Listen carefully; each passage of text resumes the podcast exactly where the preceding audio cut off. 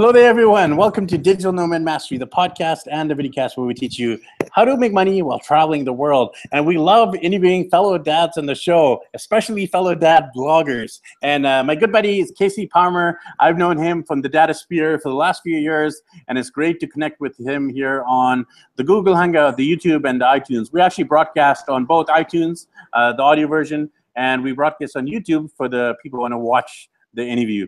Uh, so on the interview today, we'll be interviewing Casey about uh, his own journey uh, in fatherhood, um, his family, his family travels, and we'll be focusing on the area of blogging, uh, how to make money as a blogger, and uh, yeah, just generally social media, social media influencing.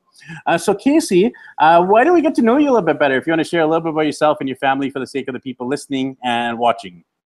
Yeah, sure. Thanks, Ricky. Um, so I'm Casey Palmer. I'm a blogger from Toronto, Ontario, and I run a site called Casey Palmer Canadian Dad. And it's been running for about six, seven years now, and uh, it's changed a lot. My kids are super young. They're three and a half and one and a half, two boys. So I've changed from a man about town to this dad blogger entity, which has been an interesting transformation. Uh, and the blog is just raw honesty about what it's like to be a dad in Toronto and uh, challenges we face. And uh, every time we put something out, it's with a bit of humor, a bit of you know real life talk, and just blend it all together into something that people can relate to. Awesome, very awesome. So I'm actually from the other side of the country. I'm from Vancouver, BC, Canada, and our friend here, Casey, is actually from Toronto, BC, uh, Toronto, Ontario, Canada. So we're in uh, East Coast, West Coast, but so we're still good mm-hmm. buddies, even though we're in opposite sides. So you mentioned something uh, you write about what it is like to be a dad in Toronto. Well, tell us about it. You know, for the people who are not living in Toronto, how is it like to be a dad in living in Toronto? Uh, for sure, it's uh, super super competitive. We um, have one of the biggest baby booms in the entire history of Ontario, and it's hyper focused in my neighborhood. So we're competing for services, for spots in schools, for spots in programs, for everything. So it's uh, you're constantly keeping your wits about you, and you just have to kind of figure out how to make the best of the situation. But at the same time, it's trying to balance you know, trying to raise kids in the city, but also give them appreciation for what's outside the city, nature, um, other, you know, contexts around the world that people do different things in different countries. So it's always a constant balance trying to make sure that you have these kids who have access to everything a few city blocks away, but they don't end up spoiled, so they don't uh, lack an appreciation for the rest of the world and the other 7 billion people that are living on the same planet as us. So you, are based in Toronto, uh, but uh, you you know you do a lot of uh, family travel with your wife and uh, two young kids. Uh, walk us through some of the journeys and the adventures you guys have been on so far. Sure. We've had um, good trips. We've do camp. Like my wife grew up in a camping culture, so we camp together, and so we've uh, been able to do that. We've had trips that weren't amazing. We went to Mexico last year, and we weren't adequately prepared. I think it was the first time we went on an international trip as a family of four, and Mexico City, for those who don't know, is 2,000 plus meters above sea level. Uh, it was in the middle of May, so it was 40 degrees and not exactly stroller friendly. so it was kind of a hot mess of a trip. And we learned uh, a bit about what we need to do as a family to orient ourselves around different cities when we uh, go traveling. So we've been able to uh, do different trips since then. Uh, my wife and my youngest son went to Calgary and we've taken them to Montreal and other places within Canada. We haven't really done too much international with them yet, but we're hoping to go down to Jamaica uh, in January. So we'll try again. you know, at, if at first you don't succeed, try and again, try, try, try again. and uh, you know, every parent can relate uh, to the struggles of being unprepared and uh, showing up with the stroller when it's all cobble streets, and then you have to oh actually oh carry the stroller, and then you got to carry the kid. So you got two things to carry instead of just one. it's brutal, but we, we made it. We made it.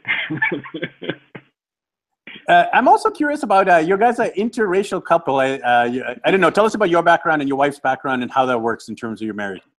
Sure. Um, I'm from a Jamaican. We're both born in Canada, so we're both born in the Toronto area. Uh, I'm from a Jamaican background, and Sarah's from a Dutch background. Um, it doesn't come into conflict very often. It's it's more that you have different elements of things we've been brought up with, and how that blends into how we parent and how we see things, what we expect from the household.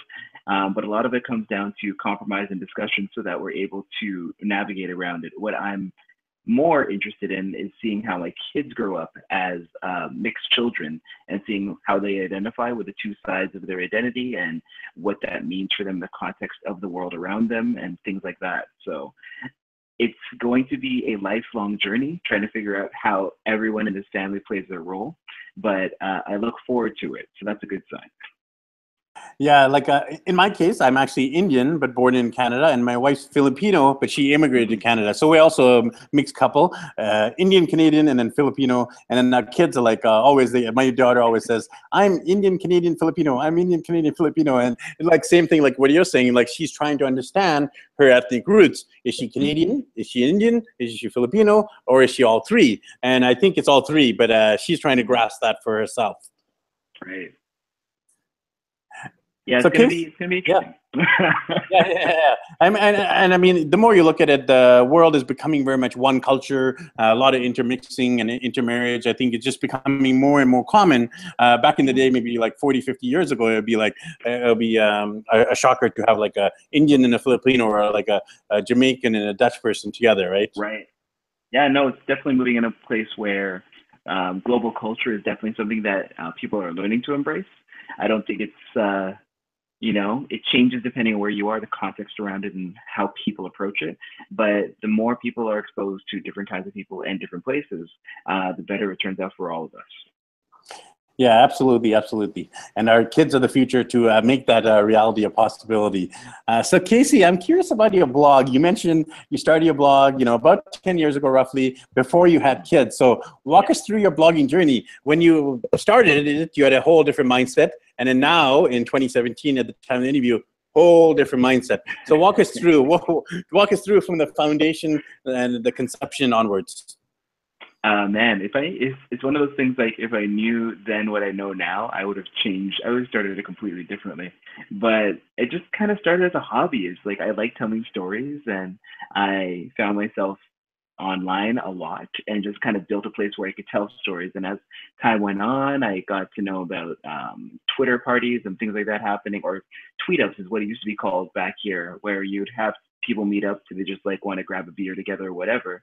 And it got to a point where it started being five, six times a week. I'd be going out to things over and over again in the uh, early stages of my marriage. And I don't know how Sarah stayed with me, but it worked out. It's cool so it, it matured from just being at my computer writing stuff to meeting people with uh, like-minded who had similar interests in Toronto, and then it just evolved into now it's somewhere where I have um, stories I can share. I have the backing of different sponsors who want to see me succeed, and uh, now it's uh, very much a business enterprise that I'm kind of using to really improve what I can do for my family and the things I can give them. And ultimately, though, it all goes back to um, now I have a better reason to tell stories. I, have a, I want to tell stories that 10, 15, 20 years from now, my kids can come back and look at it and learn from my experiences or get a better feel for who their dad was at certain points in time. So I'm trying to mix all that into um, this thing I'm doing in my spare time. That's become a very um, integral part of who I am now. So yeah. So I'm interested in the shift. Um, so the shift was you started as a hobby blogger, you know, just writing and processing um, your your journey, and then you made a shift from it to being a business and getting sponsors. So was it one person who reached out to you and said, "Hey, take my money," or was it uh, you reaching out to some companies? Uh, tell us about when did that shift happen in terms of the time frame, and uh, how did you transition a blog more from a hobby to a business? Sure. Um, I just two main factors, and it was late 2013 when it happened. So one was having our first son. Um, suddenly make me made me marketable as a blogger because before it was just you know, you're a guy who goes to parties and does whatever, and people like you, great. But what is the relatability factor for brands? And suddenly, as a dad, and you know, as you well know, uh, Canada doesn't have a lot of dad influencers whatsoever. So I suddenly became this uh, individual shining in this crop of influencers, where it's just like, wait, but he's a dad. and and, that made it that made it far easier to uh, get to know people. And I credit a lot of this path and starting this path to my buddy uh, Zach Zach Bussey.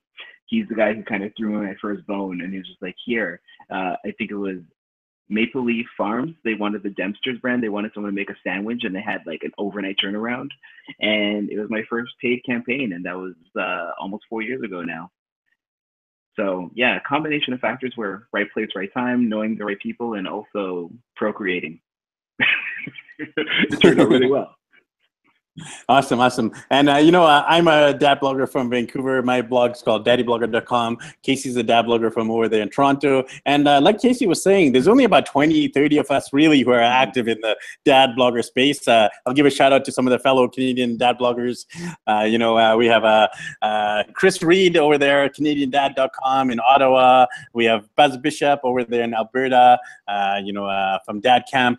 we have my good buddy Mike Grenick, who's actually from Vancouver as well. Um, uh, he's at topdaddies.com. Over on uh, the East Coast, the Atlantic area, we have uh, Justin. Uh, what's his site again?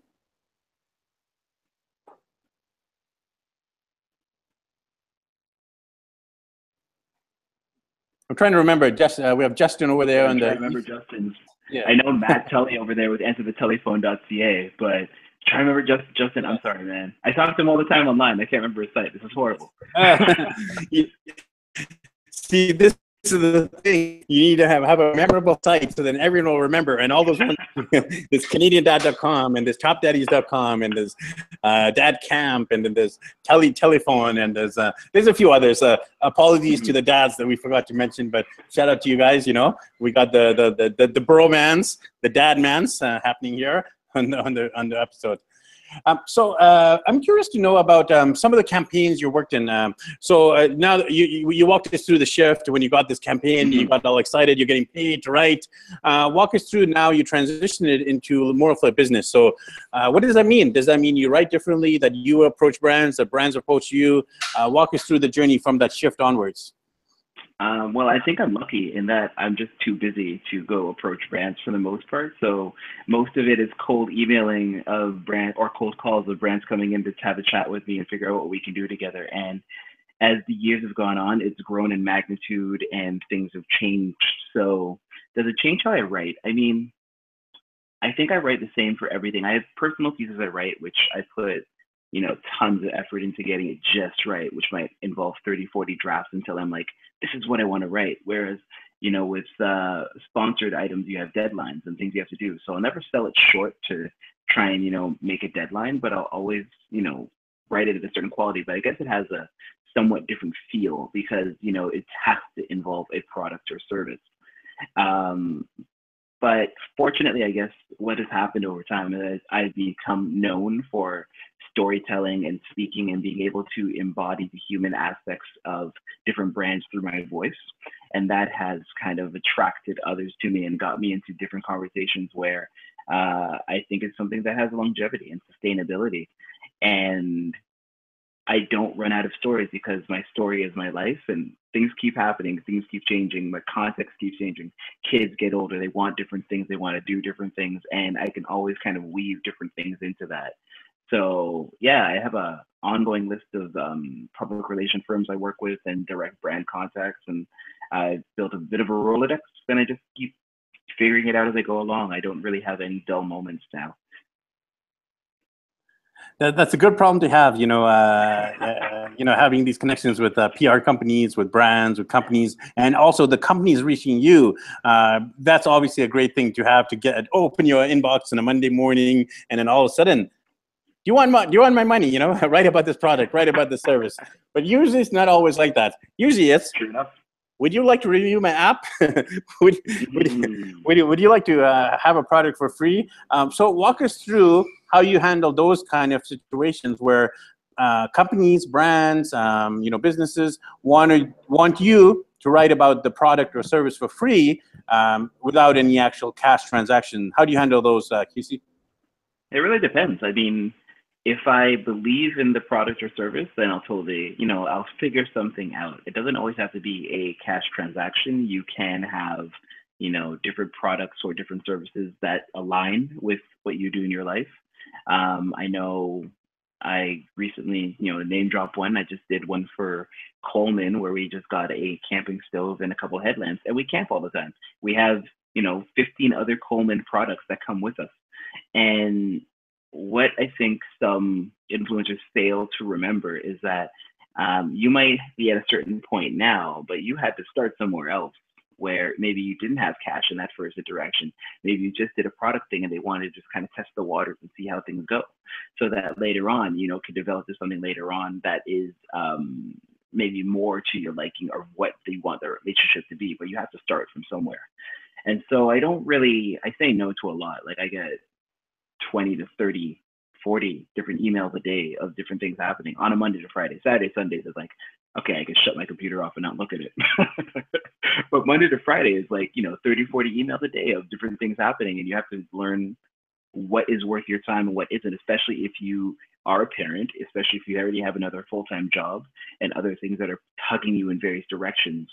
And so, yeah, it's kind of as, as a, you know, dad blogger, I'm my own secretary and my own PR and my own webmaster and all these other roles like that roll up into one and just kind of figure out how you use your time best.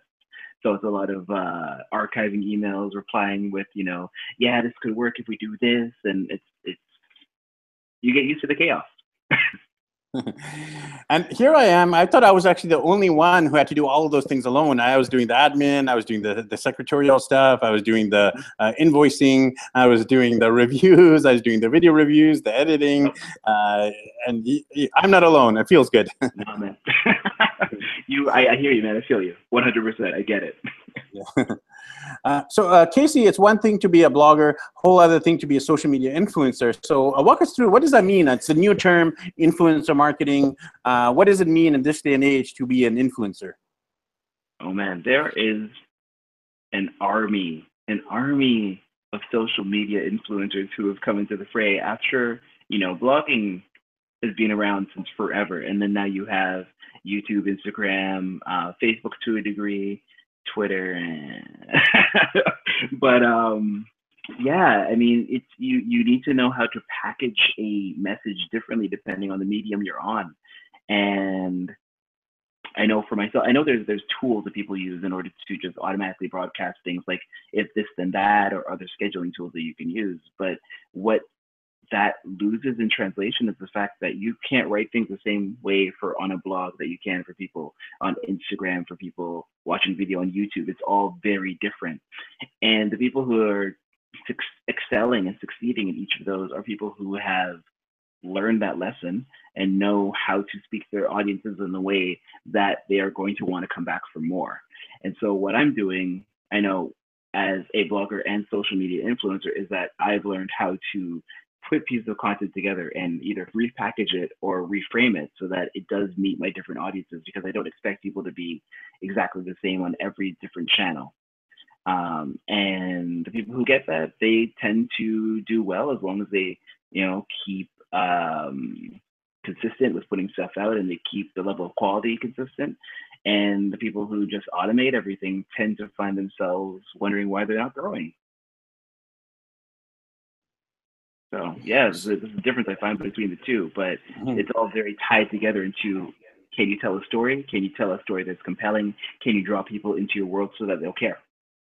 And if you can do that, you'll be okay.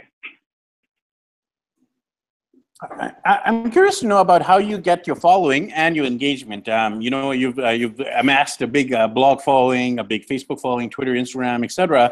Uh, tell us about. Walk us through uh, how did they how did you actually grow it? Uh, initially, I guess a lot of the growth, well, I guess it's like if we take it a phase approach, we're on like phase three right now. So phase one was face to face, getting to know people in Toronto, and that grew maybe like let's let's take Twitter. That was my first thousand or two thousand people.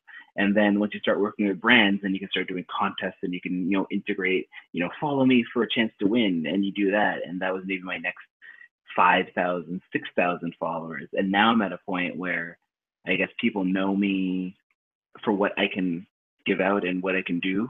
And so I'm trying to actually uh, move a bit past just the concepts and do more like I can build tools and build interesting videos and other things with uh, larger brands so that I can just, you know, have it all happen more organically from that point. And that's at a point where you um, have to start appearing on TV and have to start appearing on the radio and start being in uh, larger exposure where you're beyond just like you hope someone's going to stumble on your site or your URL and be like, oh, I'm going to follow this guy because he seems interesting. No, you have to start putting yourself out there and getting yourself into larger networks, whether you write a book or you are doing uh, featuring on a podcast or whether you run a course. You just have to start doing bigger things so people get to see what you're all about. And that's kind of where I'm at now. And that's exactly what you're doing today. By being on the podcast, you're actually reaching a different type of audience. And, uh, uh, you know, uh, good on you for uh, taking the initiative and, uh, you know, uh, being on the show here today. Thank you. Thank you. you're very welcome. Happy to help another dad and another Canadian. Uh, Casey, um, what would you say to someone who's just starting? Uh, you know, uh, literally every single day, there's people who are starting their, their, blogs, starting new social media channels, and you've made a lot of mistakes. You've been blogging and doing social media for a good uh, five to ten years. So, what would you say to that person who's listening and watching now who wants to start from scratch? Um, my only rule is to take chances. You won't learn unless you take chances. There's, people will there's there's tons of best practices and there's tons of things online that say this is the way you succeed, this is what you do. But if it were that easy, everyone would be on top of whatever pyramid totem, but whatever you want to call it. What you need to do is be able to get out there and figure out what sticks, what doesn't, what resonates with you, what doesn't. If you, you know, say you're going to blog every day for a year and you're not the type to have something you want to share every day, you're going to fail. If you're the type who, you know, wants to get into tech blogging, but you don't even like talking about tech, you want to talk about like sports, you're going to fail. you have to figure out what it is that makes you tick. You can't, you can't have longevity at anything you do in life if you don't genuinely care about it because it will just grate away at you and you won't want to do it anymore because it'll just seem like a chore. So yeah, I, I encourage all new bloggers, social media influencers just take chances, put things out there, make mistakes, learn from them, and then you know you keep consistently doing that and keep consistently putting stuff out. You get to a point where you're suddenly like, three years, five years, ten years later, and you're just like, oh man, I've been doing all this stuff for so long, and you just kind of look back on it, you're just surprised that you've, I guess, lasted that long. But you have to be able to take the first step and just put stuff out there, let mistakes happen. You don't start as a superstar on day one, and you just go from it, unless you're Justin Bieber, but whatever. Well, even even Justin, you know, you gave that example, but he had to put himself on YouTube, and then uh, yep. someone had to find him, and then uh, yep. you know, it took him it took him a lot of work as well, and he took a lot of risks, and some of those risks didn't pay off, right? That's true. Uh, so uh, I'm curious about your vision for it. You've built up a successful blog, uh, you know, social media network. Uh, here we are in end of July 2017. Where do you see, you see yourself in terms of the blogosphere, in terms of social media networking, in terms of your business in the next few months and in the next few years and beyond? That's an interesting question. I've, uh, you know what, I've been very blessed with what I've been able to accomplish with the brand so far. And going forward, I just I'm building some key partnerships right now so that I can start to do things in a different way where I don't necessarily have to take on as much and can still have the same degree of success.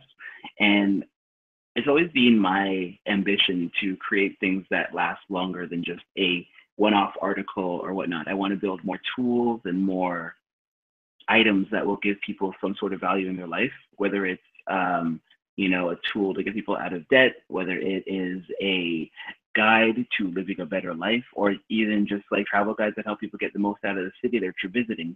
Um, that's the kind of stuff I'm really drawn to. So I think you're going to see a lot more work from me where I'm just kind of trying to uh, really draw the most out of all the different skills and abilities I've accumulated over time and see where it goes. But it's not a six month plan or one year plan. This is like had to keep going five, ten years to figure it all out. In the meantime, I'll just keep, you know, writing and crafting things together, and I'm sure that you'll see me all over the place on the internet as usual. So, you know, we started the show uh, talking about travel, and I like to end it the same way. Um, any uh, bucket list items in terms of cities, countries, continents, or destinations that you really want to see as a family, Casey? uh, I have a 20 year plan actually for my family. So in five years from now, we have to visit Walt Disney World because I've never been and it needs to happen. So that's just a bucket list item there. Uh, in about 11, 12 years from now, when the boys are uh, about 15, 13, I do want to do a cross Canada trip from the East Coast to the West Coast so they can see what their nation has to offer them and they can better appreciate that. And then about 20 years from now, and they'll be about 23 and 21, um, I plan to take them to Tanzania because in 2012, um, my wife and I climbed Mount Kilimanjaro and did some safaring in Tanzania. So I think it's it, it was life changing, eye opening, and I think it's something I want them to experience at a younger age so that they can approach life in a way where they can appreciate more of what is out there and maybe the lives they are privy to uh, compared to just the vast variety of different lifestyles out there. So yeah, those are the three main ones. And in between that, I just kind of hope to just keep giving them experiences, taking them with me to uh, different places, different events, and just giving the best life I can offer them. That sounds amazing. Uh, you know, taking them to the Disneylands, uh, taking them to uh, uh across Canada. You know, I'd love to do that with my kids as well, mm-hmm. for them to appreciate our beautiful country from west to east, up to north, and in uh, obviously uh, Tanzania and um, what do you call it, Mount Kilimanjaro. What an amazing family adventure that will be. have you actually told them yet? do they know about the twenty-year plan? Uh, my wife does. She thinks I'm insane. Um, but the boys, they're too young. They'll get there. And then one day, I think I'm just gonna, you know, stick them in a plane, and we're like, "Yep, we're climbing a mountain. It's happening." Sorry, boys. Well, yeah, you know, uh, that would be definitely an amazing adventure. And travel definitely is so uh, formative in a kid's memories. And good on you for doing the travels you are, and good on you for documenting all of this, uh, uh, the formative years of their life on your blog and on your social media. Uh, so, uh, Casey, to end off here, if people wanted to connect with you, to connect with a fellow dad or just a fellow, fellow blogger, or if there are a new blogger and they're trying to get some wisdom and insights and mentorship, um, how can they reach out to you and connect with you? Sure. Um, everything is at caseypalmer.com, C A S E Y P A L M E R.com. Uh, all my details, uh, email, social media profiles are on there. And I'm always open to, um, you know, just giving people a leg up or a tip or whatever to get them in the right direction, especially dads, because there's so few of us. And I think it's so unique because we just don't have the same degree or feeling of competition we're just kind of like all here. There's more than enough to go around. We just don't have enough people who are taking those opportunities. So if you're a dad and you want to get out there and do something, like talk to us, definitely. yeah, I just want to say ditto to that. I mean, uh, I love connecting with other dads who are passionate about family and fatherhood and uh, making a difference in the world. So good on you for what you're doing over there in Toronto. And uh, yeah, if you're a dad or even if you're not, still reach out to us. We'll still we'll still listen to you. We'll still help you out, even if you're not a dad. Awesome. Thanks, man. This is great. Uh, so once again, uh, you know, make sure you check out uh, Casey's blog. Uh, once again, it's caseypalmer.com, and he's Casey Palmer across the World Wide Web on all the different social media. And I'll have a link below, so you can just click through. It'll be on YouTube if you're watching this, and it'll be on iTunes and the show notes if you're listening to this. Uh, so thanks again, and uh, you know, we'll catch up with you soon, either in person or somewhere on the beautiful World Wide Web in the data sphere. Thanks so much, Ricky. I appreciate it. And thanks everyone for tuning into this episode. Uh, you know, I, I know I've been inspired uh, in my own blogging journey and uh, social media journey by Casey, and I, I know you have too uh, as a listener. So, uh, you know, leave us a rating and review on iTunes if you like this episode. Tell us what you think. Uh, and we're on Facebook as well. We have a page and a group, and you know, across the social media sphere, we're Digital Nomad Mastery and DaddyBlogger.com as well. so, thanks everyone. Happy travels, and we'll catch up with you soon.